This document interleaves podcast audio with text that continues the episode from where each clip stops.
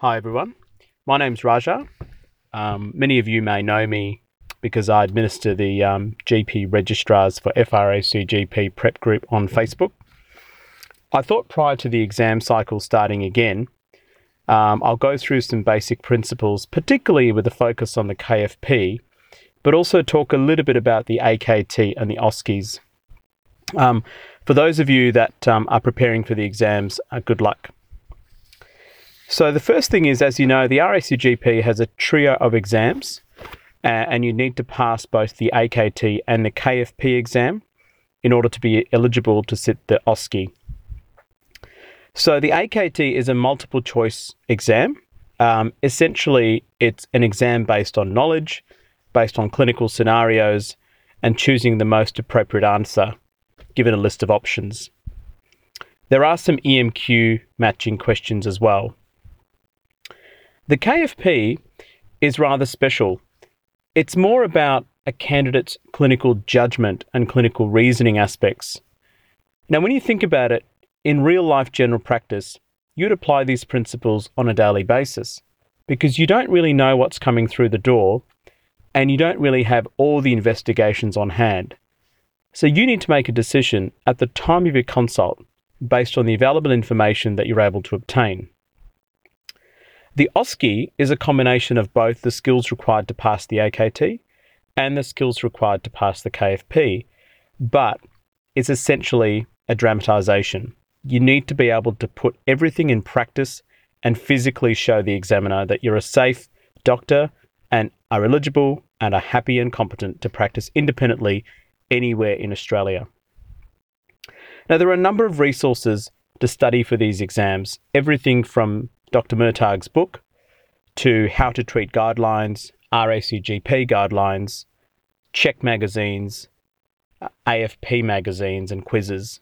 And there are a bundle of online question banks, of which only one of which I'm associated with through kfponline.com.au.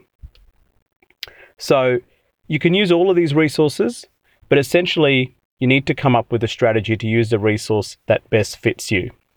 And don't forget, at GP registrars for FRACGP Prep, there's lots of free information, particularly if you go to the file section. In fact, I've written 24 cases, three questions per case, uh, uh, with regards to the KFP exams. And there's plenty of other members that constantly provide advice. Now, specifically focusing on the KFP exam, there are 26 cases. The exam lasts for three and a half hours and usually there are two to three questions per case. There can be a combination of text based cases or cases with photographs. And usually with photograph questions, the questions are cascading. In fact, you'd say that most of the KFP, the questions are cascading. And what that means is the questions for part two and part three of the case depend on the answers to part one. So you might have a diagnostic question for the first question, and the second part of that KFP case might be investigations that you'd do. And the third part might be management. Now, when you think about general practice, that's kind of what we do on a general basis every single day. A patient comes in with a presenting com- complaint. We come up with an, you know, an impression or a differential diagnosis. Then we hypothesize and test those diagnoses by performing investigations and then come up with a management plan based on the results of the investigations. So the KFP tries to emulate a real life scenario. It's got its flaws, it's not perfect, but that's what it's trying to do. And a candidate needs to understand that in order to be able to do well in the KFP. Now, the important thing about the KFP also is that you won't be penalised for the order of your answers.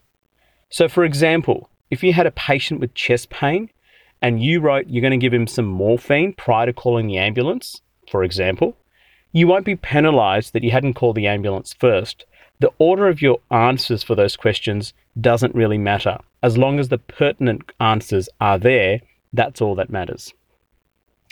The KFP has a combination of free text questions, that is, you can answer your um, uh, answers in free text format, or you can actually select the answers based on a list. Now, first of all, there's a lot of misconception about what overcoding is.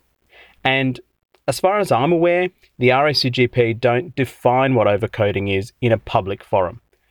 This might be not true, but I haven't heard anything like that and haven't been able to find any documentation about what exactly it is. But I can tell you it's not the same as negative marking.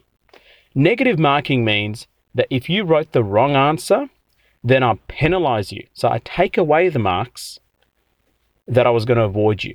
That's actually a much more harsher form of punishment, so to speak. Overcoding is different. Overcoding is if you write something that's incorrect, but you write too much, or you write something that's a little bit too much, but it's actually correct, then a percentage of your overall mark is taken away. And I think, and don't quote me on it, the percentage per overcode is about 0.25%. And I believe it's per case and not by per question.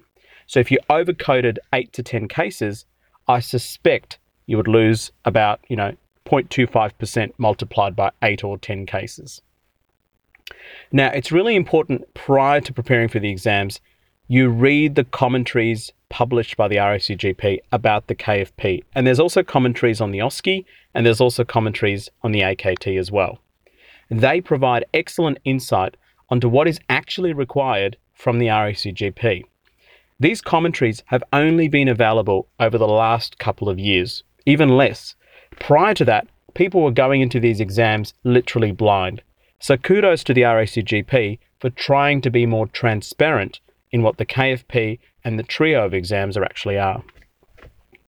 Now let's not kid ourselves. The KFP is challenging. Okay, so I, I I have met candidates that have actually done really well on the KFP and done poorly on the AKT, but the majority of candidates do reasonably well on the AKT and do poorly on the KFP. And when I say poorly, they still pass, but there is a differential, usually between 10 or 15 marks between the two exams.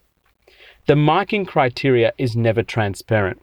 It's a bit disappointing that RACGP haven't released any specific marking criterias, but they are the exam setters, and we are just going to have to live with that.